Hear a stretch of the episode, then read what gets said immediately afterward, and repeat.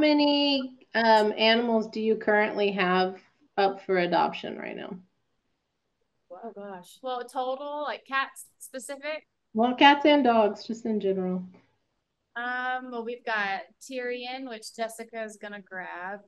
We have so we have quite a few here that we're in our home that we're fostering, but we also have them some of some of our cats um, at the Perfecto Cat Lounge, and uh, but all of our animals are listed on Petfinder.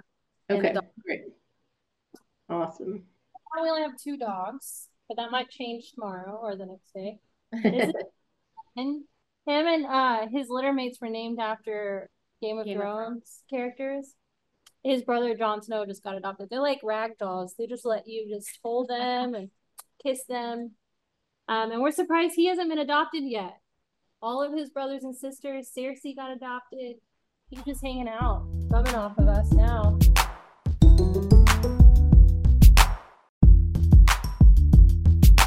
Hi, everybody. Welcome back to Coffee and Crazy People. I'm Alexis, and uh, we talk about cats and cannabis and business around here. So I'd like to welcome Kingdom Rescue to the podcast today. Thank you, ladies, for joining me.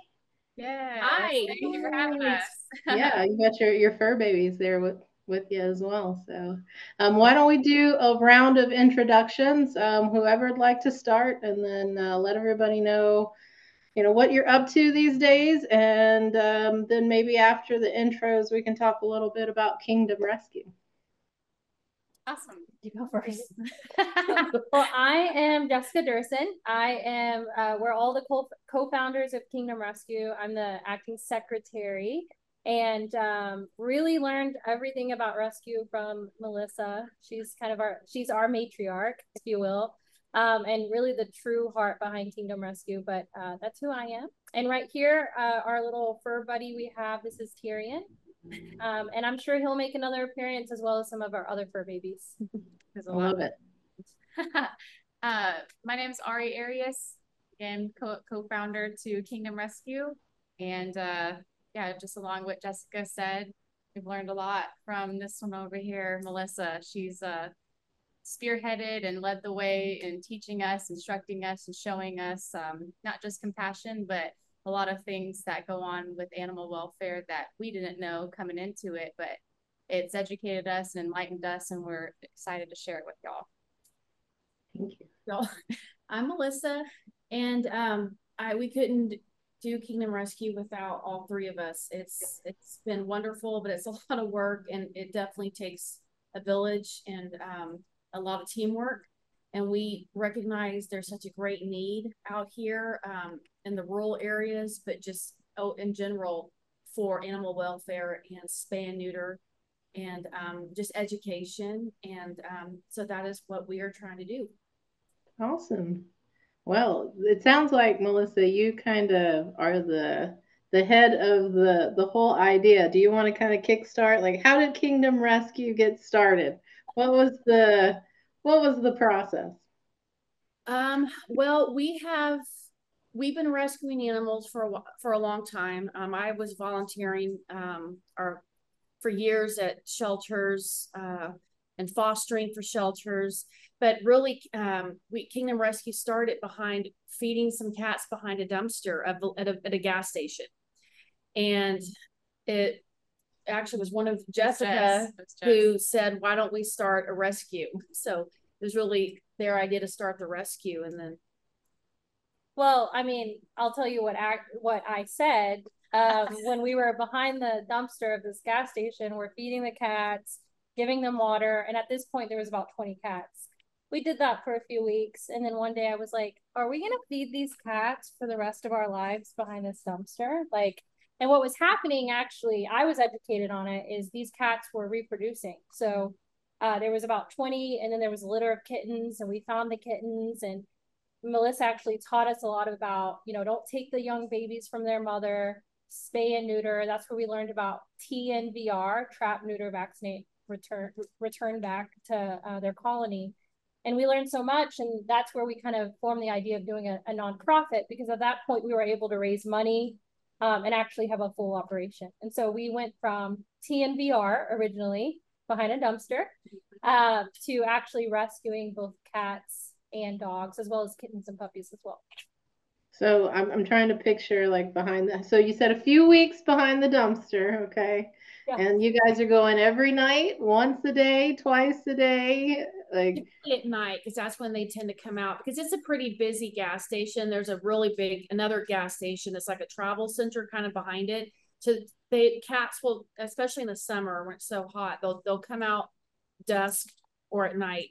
Um, so typically we would try to have at least one or two of us go together just for safety, but also we were kind of we, we were alternating just because it's it's every night you're having to go and because it almost it, it, gets to a point where you feel bad if you're if you don't go and feed them because you know they're waiting for you. Um, Sorry. Bobby, Yeah. Bobby's not getting the attention Bobby, right now. yeah. so- that's okay. We can still hear you. So so we just uh we have been feeding them actually probably for gosh close to a year, maybe even Wow. more. And then that's when Jess was like, "Why don't we, you know, start a rescue?" And um, and then now so there's a there's other gas stations, and then it has just it's grown.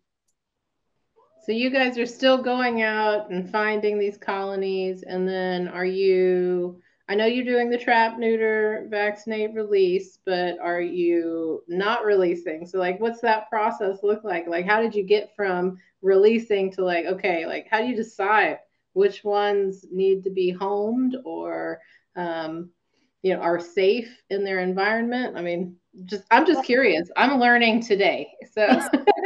kitten actually came from another gas station that that we feed at um and he his name's eli and he was actually eating a piece of rubber in the driveway and that night we got him and um another little orange one and then another another white one and so they were tame enough um that we were able to if they're tame and they're young enough then they're easy there it's easier to that they're considered adoptable.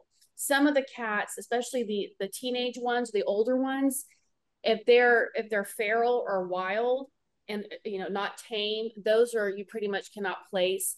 Those are the ones that you want to trap get them fixed spayed if they're females neuter if they're male vaccinate them and then return them and so uh, those are the ones that are not that are not adoptable but if they're young enough then like this like him then we he's up for adoption eli's up It's for so darn cute, right? Like, I have a fondness for those little uh, ginger cats. Let's just say.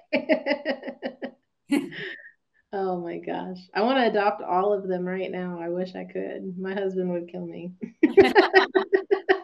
One of the things too that we learned along with the experience that we had behind the gas station where we started is this I had no idea about about TN, you know, TNVR. And I remember Melissa saying, Oh, we can trap them. We can trap them and get them spayed. And, and we had done it a couple of times, but it didn't click when she said it. And then we, you know, she taught us how to come out with the trap and how to put some food on the back end of the trap and how to set it up, but you want to cover over it. So it was all a learning experience. And it went from behind a gas sta- a gas station uh, garbage can to a call that uh, Jessica actually took to a woman uh, that out in the county that had 45 cats at her home that we helped get um, so far half spay and neutered. Um, and like Melissa was saying, some of those are adult cats and aren't able to be tamed, but as long as you are able to fix them, it stops the the problem of them reproducing over and over and over again. One thing I'll say about that lady, actually, she was an elderly woman. She brought one cat home, one cat that she loved. Her neighbor's cat came, they mated, had a litter of kittens. And then before she knew it, within a year, she had 45 cats. So by the time we showed up, there was about 45 adult cats. She was feeding them and she wanted them to stay. It was just a matter of, I don't think you want 100 cats in the next year. So we were able to work with the the local community to raise money. We even worked with PALS, uh, preventive, litter, preventive litters. Um, Melissa used to volunteer and you're on their board for a while, I think. Um, they're out of San Marcos and they do low cost spay and neuter. And Mhm. so we worked with the community there. Even in Bastrop, they have TNR group too that actually supported us in those efforts. So there are resources out there. I'm going to say that to anyone watching the podcast, especially in Texas. You do have to find them, uh, depending on where you're at. But we were able to work together as a um, really other rescue groups helped pitch in for that effort. No, I think it's amazing, and I think it's important for people because they don't. I don't think anybody realizes how quickly the population can grow, right? and it's I've seen it firsthand, so I totally get it. It's like, oh, that poor lady, 45 cats. She didn't know what was going on after a while. It does not take much. It does not take a long time. Their gestation period is so short and then I know that it's like from very early on, and I, I don't remember it off the top of my head, but they can start reproducing like after three months or something, right? It's Yeah. pretty Yes. young. Yes. So crazy stuff. So tell me a little bit. I know um, you know you talked about rescue so far, how you guys got started, but you know w- now that you're established as a nonprofit, like what's the goal here? What's your mission? You know, what are you trying to do with Kingdom Rescue?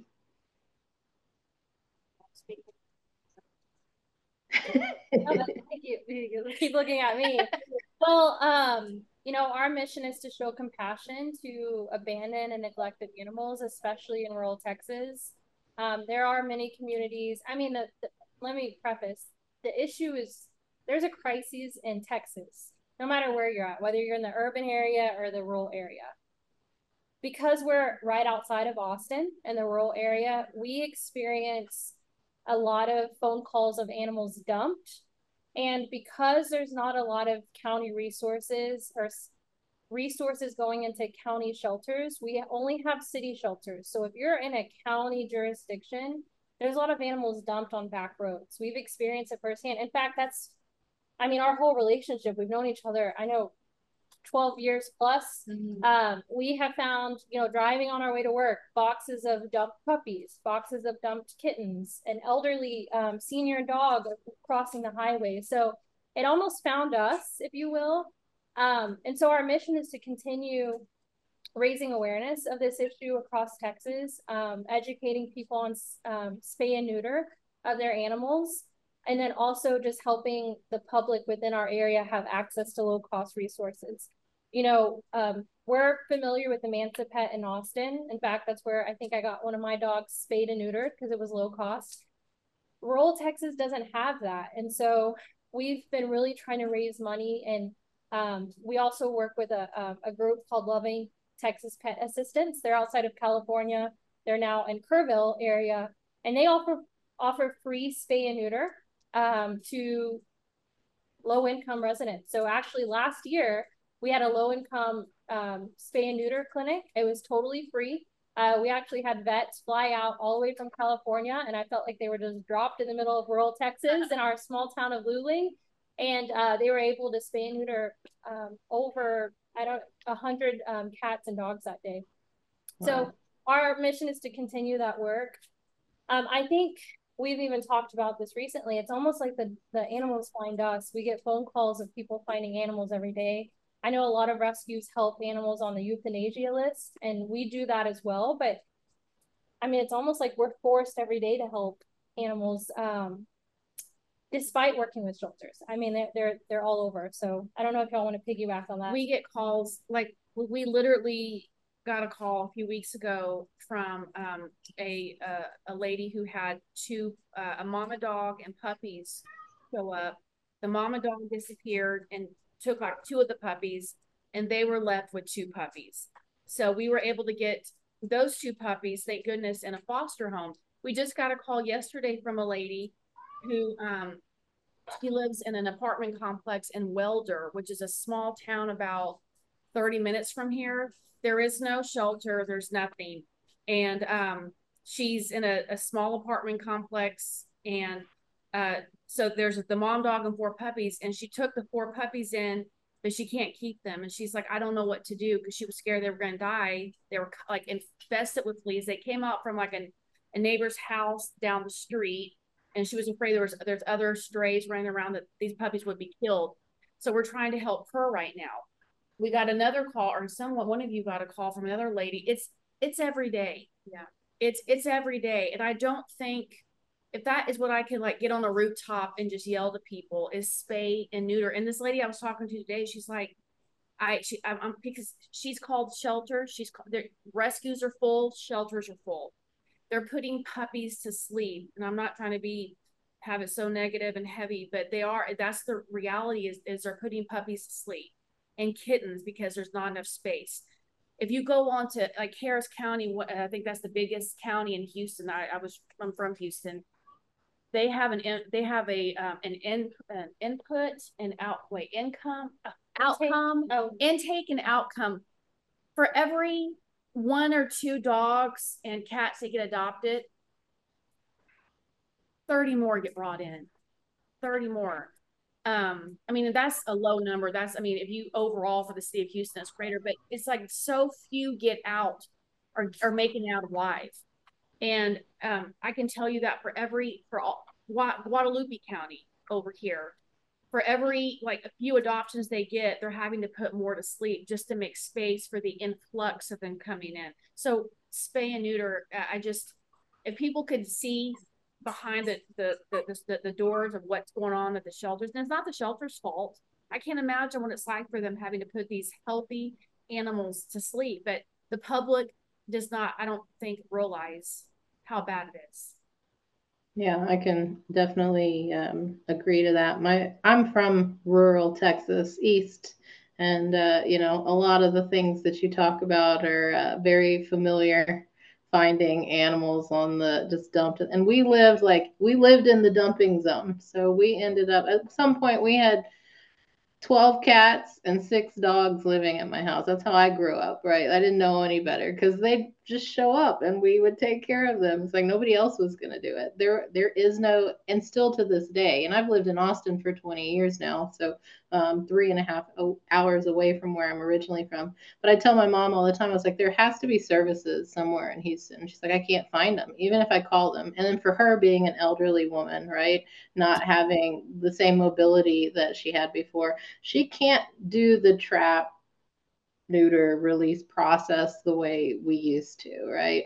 Um, so she needs somebody to come assist, and she can't find anybody in the area who's a, available you know? So these are the things that we go through all the time. And still to this day right she's finding she found four kittens about uh, two months ago right? Still so it's it's constant. So i know i know that it's um a big burden that we don't hear about because metropolitans tend to think like oh everything's working right oh we have these resources but only here do we have these resources. We, you know, the benefit across Texas is not widespread at all. So, what can we do as you know, animal people to help support the initiative for spay and neuter because it is not accessible for a lot of people, you know, especially low income people. Um, they don't have, like you said, Emancipets or, you know, this uh, organization that you guys are working with. You know, what other resources can we support to, to help improve that for people who are living out in the country? Because it's a major part of Texas. Um, I was thinking whenever you first started talking is well, first and foremost what comes to mind is education, is trying to just create education for people, but also one of the things that's been really helpful for us as a rescue and not only getting awareness out but presenting opportunities for people is partnering even with outside the county or your local area with other rescues um, and trying to kind of have that reciprocal relationship. So for example just brought up loving texas pet assistance. If it had not been for them coming into our county a lot of low income uh, section 8 housing uh, people and residents in our county wouldn't have been able to get their animals fixed. And that's a hundred animals. And I don't remember uh, kind of if it was how many cats or how many dogs at this moment, but 100 animals is a lot to get fixed, especially in two days. And the fact that they were able to come in and provide those services really was a true blessing for the families because they didn't have access. Not only can they not financially be able to provide that for their uh, animals, uh, but they can't, they just can't afford it. And so it really came down to partnering. And I will say just as a side note, that's, that's our dream is to be able to provide those services and eventually build out a low cost and neuter clinic and have annual clinics to be able to diminish and not just here in Caldwell, but at large for South Central Texas. Um, and I think it goes to word of mouth and educating people. Education is the number one thing um, because some people just don't know. And if you can away, raise awareness to that, it makes a big difference. I mean, even just this, you allowing us to come and speak is a huge blessing for people to watch and glean from. So I'm going to piggyback on that and just say, you know, what can people do in their areas too? A lot of like even becoming a 501c3 has been networking and reaching out and saying, you know, this is our mission. Our mission is to stop the overpopulation of pets in Texas. It's a big mission, but that drives us every day. So we met with our local shelter. We got to know her um, at the Luling shelter a little bit better. She directed us to someone else, and it was just this uh, domino effect of networking, um, especially if you're really passionate about what it is that you want to do or start.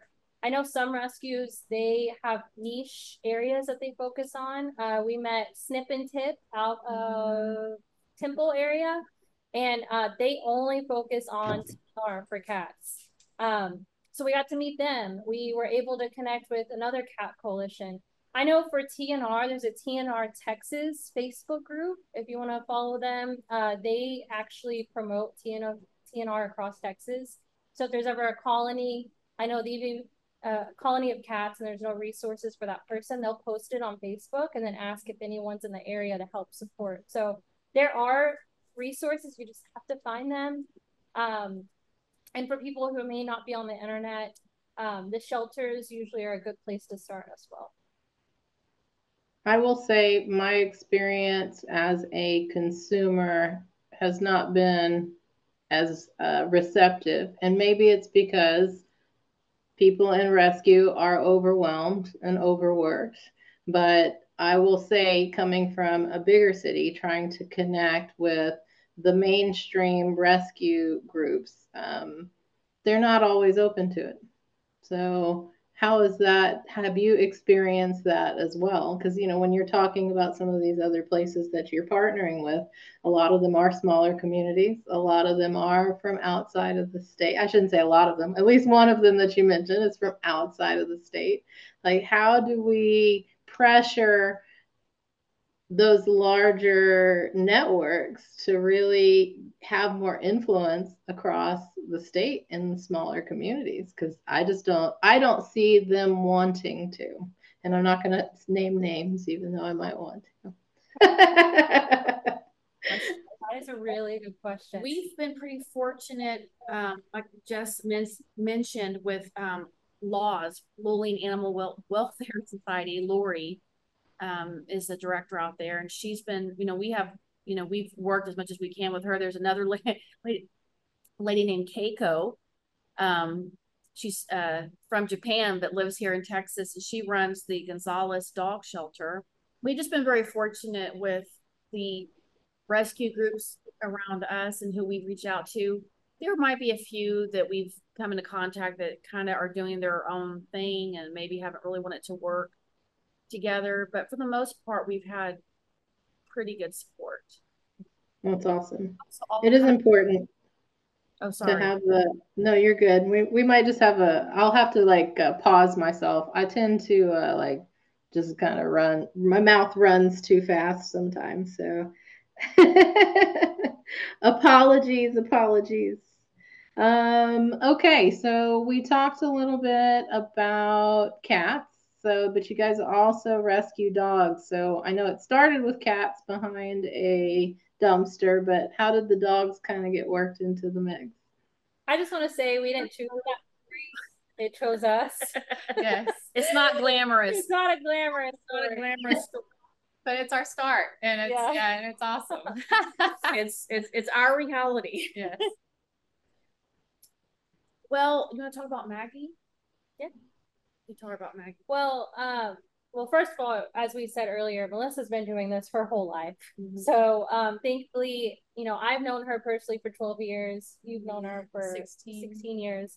So, um, she's always been kind of a go-to for us if we ever found a stray animal. It's like, what do we do? Because unless you're taught kind of the process of like vaccinations, deworming. Uh, if a shelter can't help, what do you do? You have this animal in your hands.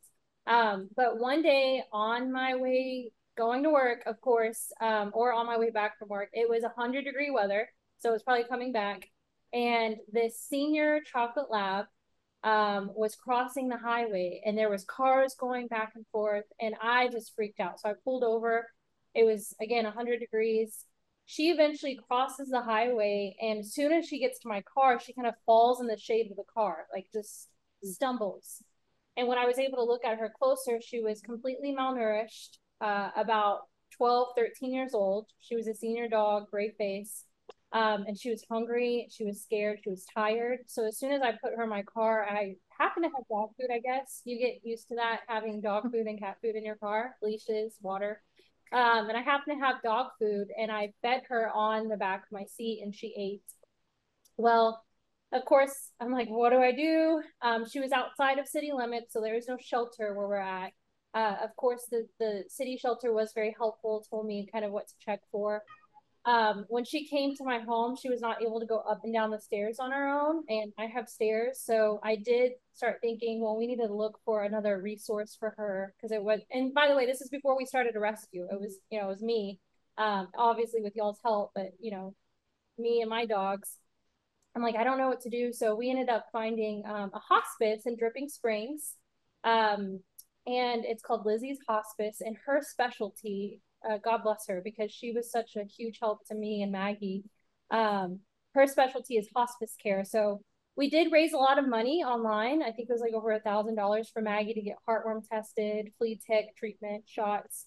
Um, and she tested negative for heartworms, and we were able to transfer her into hospice care. Um, she did pass over the rainbow bridge um, probably about four or five months after that. She had heart uh, tumors around her heart. Um, but she was kind of an inspiration, I know, for me of just what, you know, and by the way, people drove past her. I mean, this was just, oh, another dog on the side of the street. Just keep driving. Um, and I'm just so thankful for that opportunity. And I know Lizzie's hospice was thankful. She ended up being published in the Austin Business Journal or some sort of newspaper. Um, and she was able to live the rest of her days in comfort. And that was like the biggest thing is she was comfortable um, and she was loved. And we named her Maggie because the highway was Magnolia, Highway Magnolia. Um, and she was a really great story. Um, we have one other story I want to talk about. Ginger. Yeah, we want to hear it. well, you want to start with just the the. What? Oh, yeah. Okay, well, Ginger started with a phone call and we received a phone call from a lady out in the Gonzales uh, County. And uh, and this is right before that first freeze last year came through. And if any of y'all remember, it was so cold. It felt like, yeah, it was it was awful. It was dropping below 20 degrees, which is like freezing cold. Yes. That night. And uh, we had gotten a call, and uh, the lady that called was really worried because next to kind of the property that she lived on, she could see um, day in and day out a dog. He let the let her out and then put her back in, and how he controlled her was with a shock collar, a bark collar, and it was probably maybe an hour, you know, when he did go out. Um, and so we got the call. We don't, I don't know what to do. I had asked, have you called the sheriffs? Because out in the rural areas, a lot of times it's just the city, right? If you get a call of a dog in the city, then they'll take it to the shelter. Outside in the county, that's not the case. The sheriff can go out or whoever is called to go out, they'll check out the scene. If it has shelter and food, that's it. That's all they need. Well, this was a horse trailer and a small one and a very small horse trailer. Yes. And and it had slits in it. And um what do I do? She called the sheriff. The sheriff went out oh, well, it's got shelter and food. And so she feels helpless because she knows the storm is rolling in. And then I think at that point, I was like, okay, well, I'll try to make the call and talk about the situation. And we got a second call for them to come out. Um, and then I'll let Jess kind of take the reins because I think this is where you picked Well, up on. So, and I was thinking, well, at this point, by the way, we're getting other phone calls. Heat people need heat lamps, they need uh hay, all this stuff. So we're kind of scrambling and then scrambling with our own personal animals. And um, so I decided to go out there. I have this huge igloo of straw and hay, and I'm like, here's this.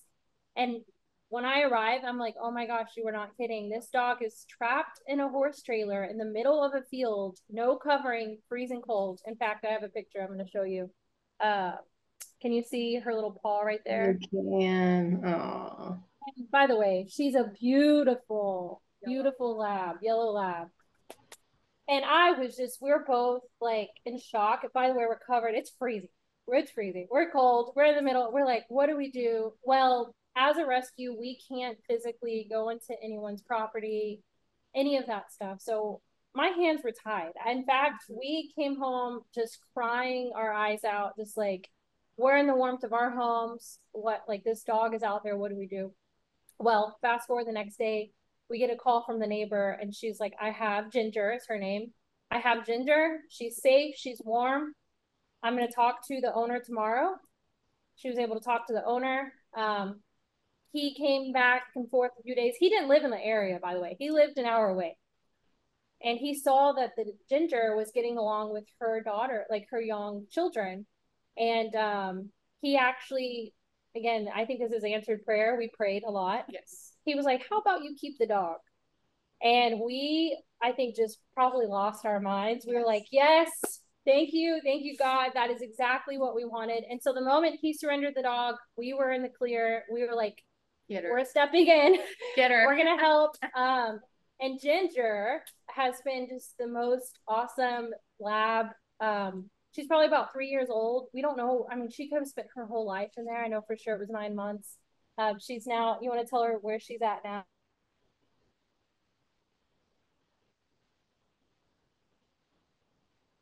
To people that live in the New Braunfels area. And so sometimes we, we do a program as foster to adopt. So some families are unsure. They want to see if they have other animals, how the dog or the cat gets along. And then they'll eventually make the decision to adopt. And we've had a lot of success with that. Um, or the dog or the cat, however, has had a lot of success with that. And so um, there is a lady out in this area in Kingsbury um, area, and her name is Renee and she really helped and worked with us because the thing about ginger too is that she had she had no training whatsoever she was controlled Mhm. by heart color and that was it and so renee really stepped in and, and She was helped food us. aggressive. She was, she was food aggressive. She also had heartworms.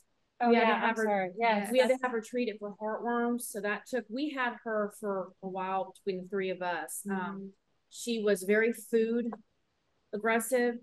So there were some challenges, some behavior issues, and then that's where they're talking about Renee came in and was a huge lifesaver. she has a business it's a boarding business it's called pampered pets resort.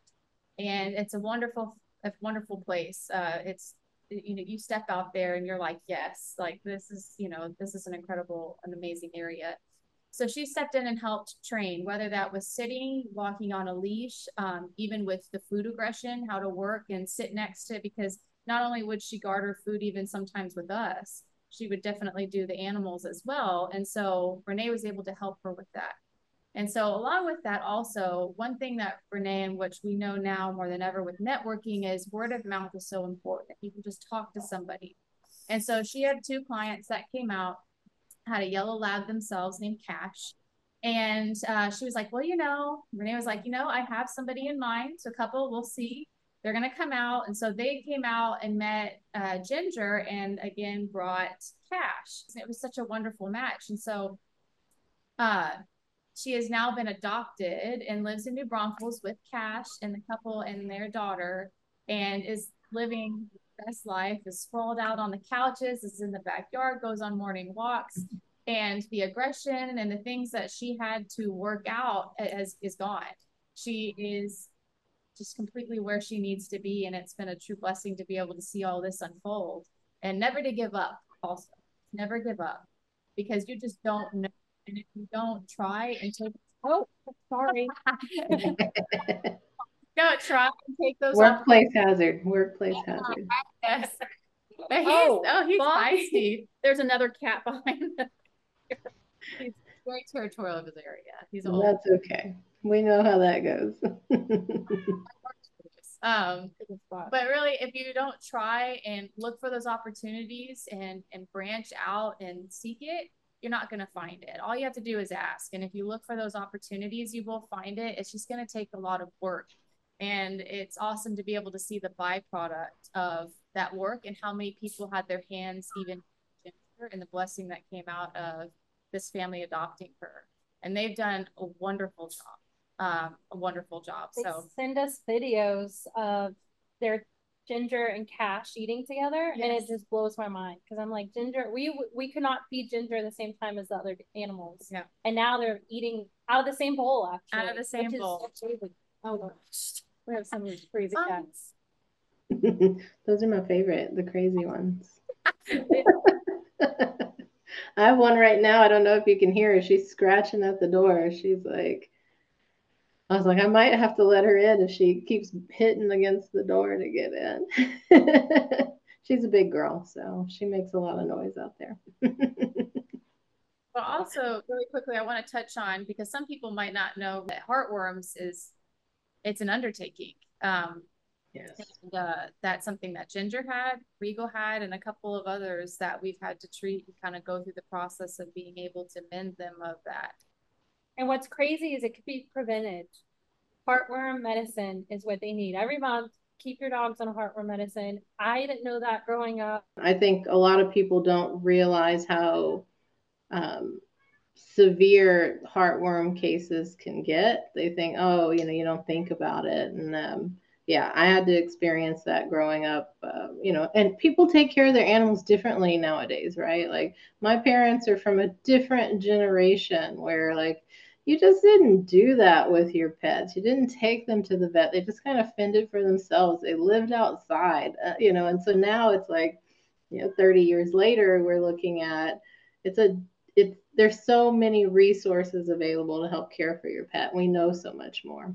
Um, which brings me to an interesting topic. I'm curious for you guys. Like, I have some friends that are vet techs, and um, the difference between how vets treat cats and dogs, and if you see it, have you guys experienced that before? You know, I know a lot of people, and again, I'm focused on cats, you know, so it's interesting for me when I hear that a lot of vets don't really know how to care for cats and they're just using what they've learned off of dogs and just trying to see if it works.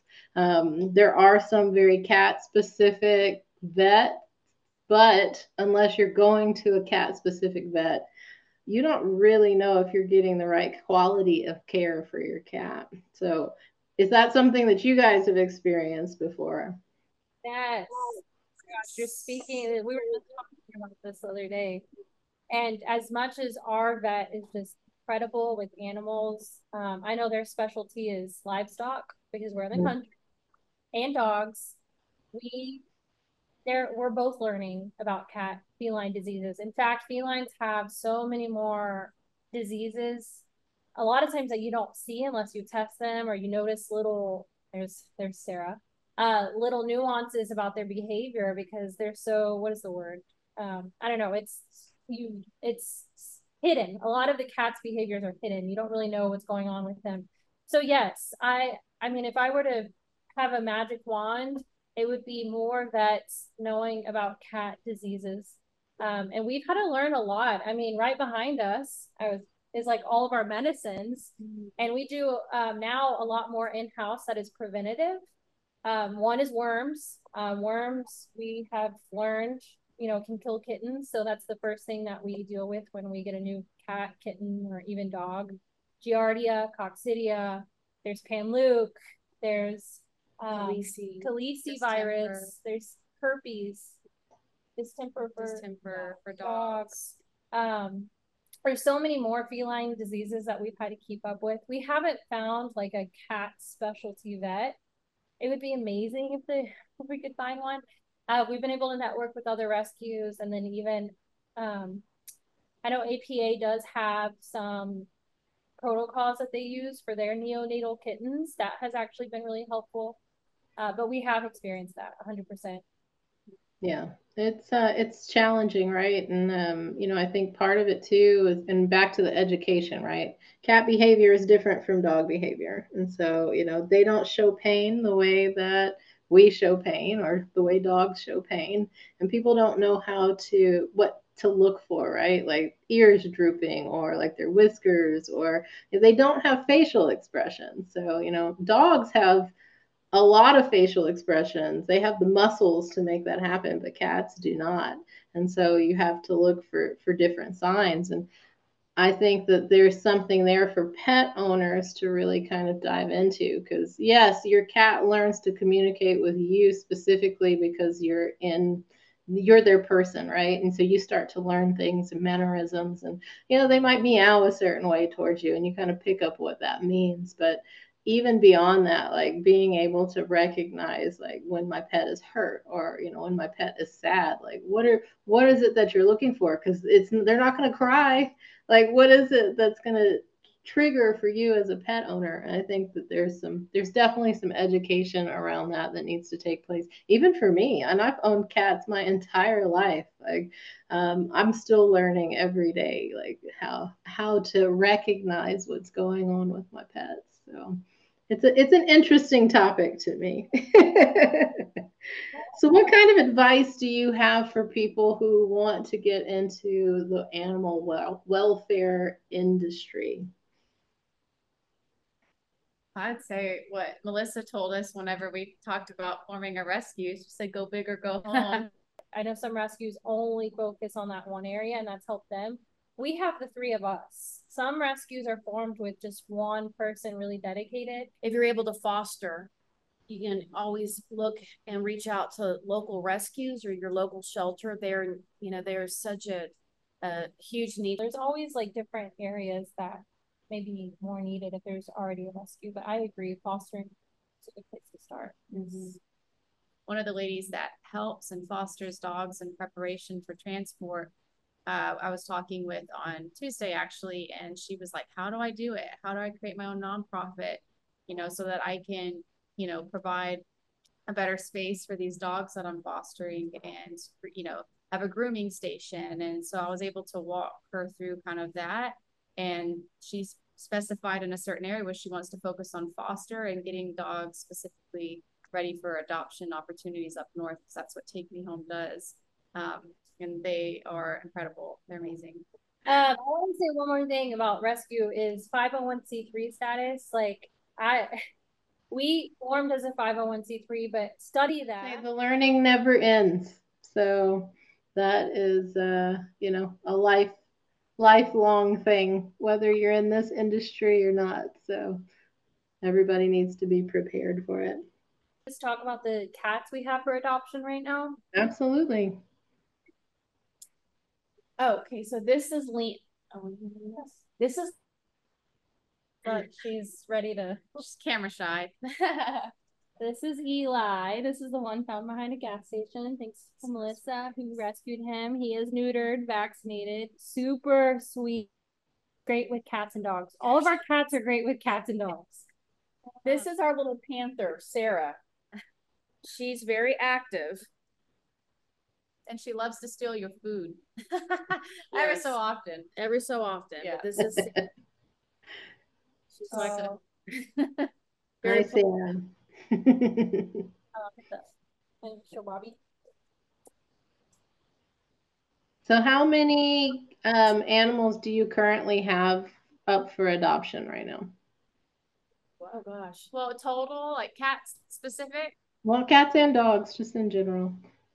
Um, well, we've got Tyrion, which Jessica is gonna grab.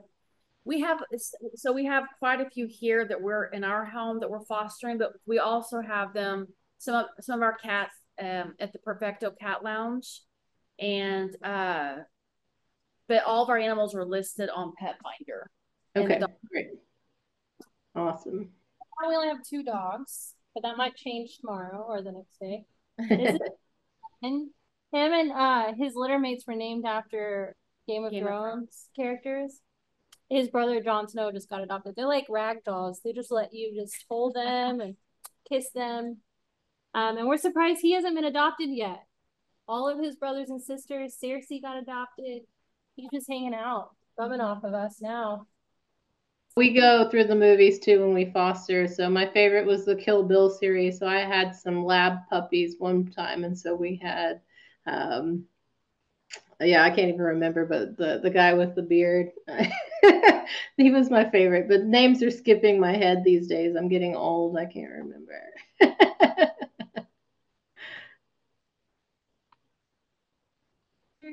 we call him AKA Grumpy Cat, but I mean, look, he's not, he's a rag doll too, but he's not even looking at the camera. He's Little like, finger. He's, he's like, what is this? Finger. I love him. Fight. Even Grumpy Cat, he he's cute. I like him. I like all cats, man. All of them. They all have different personalities. They all have unique characteristics. It's pretty fantastic. All right, so Petfinder is where you can find all of your adoptable pets. And yes. then these are the ones that you currently have in your home. And then you have some at the Perfecto Cat Lounge. That's awesome. Lupita was on the show one time. so we like to support the Perfecto Cat Lounge around here. So, what can our listeners do to help Kingdom Rescue? You can donate there. Um, donations always go towards cat litter. I mean, we have some cats that going to be around for a while. I'm not going to say any names. Um, help speak for vaccinations for cats and dogs that we find. We just have cats around, but we we help a lot of dogs too. Uh, but on the website about the impact we had in 2022. It actually lists a lot of the projects we worked on, the number of animals we adopted, spayed and neutered. We spayed and neutered over 250 animals last year.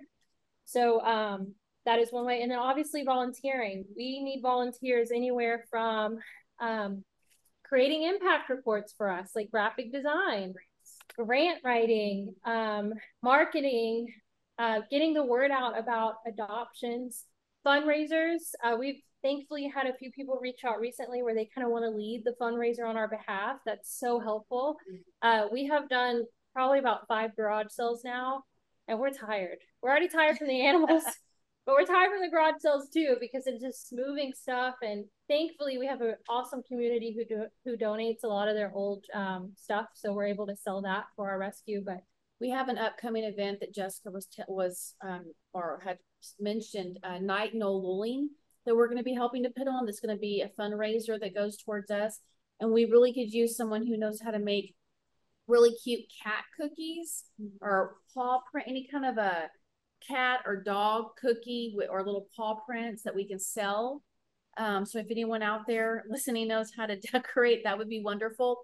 And also Facebook, if they uh, we're on Facebook and Instagram and uh, I believe TikTok, but Kingdom Rescue.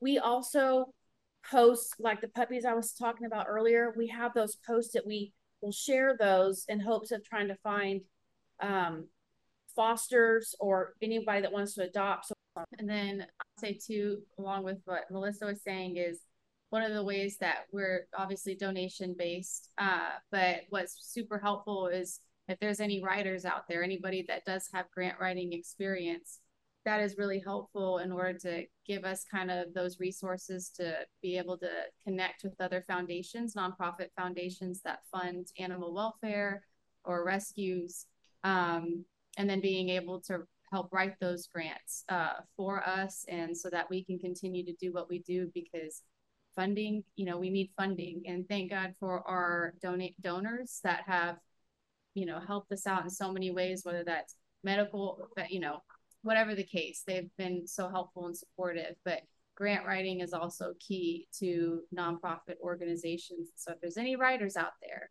that are really good at you know preparing proposals or are familiar with the grant world, we can take all the help that we can get. So that's amazing, and I hope that we're able to get you connected to some people that can support your initiative. I think uh, it's amazing. I'm grateful to run into you at Popcats. I had not heard about Kingdom Rescue before. And, uh, you know, a girl from a small town, I saw you guys were from Luling. I was like, that's the kind of rescue people I want to support. So I'm really uh, fortunate to find you guys, have you on the show. And, uh, you know, I hope that we can partner together in the future as well. Cat Pharm would love to support you guys. So, um, here's to a, uh, a long line of uh, working together and, and helping getting kitties and, and pups into homes. So cheers, guys.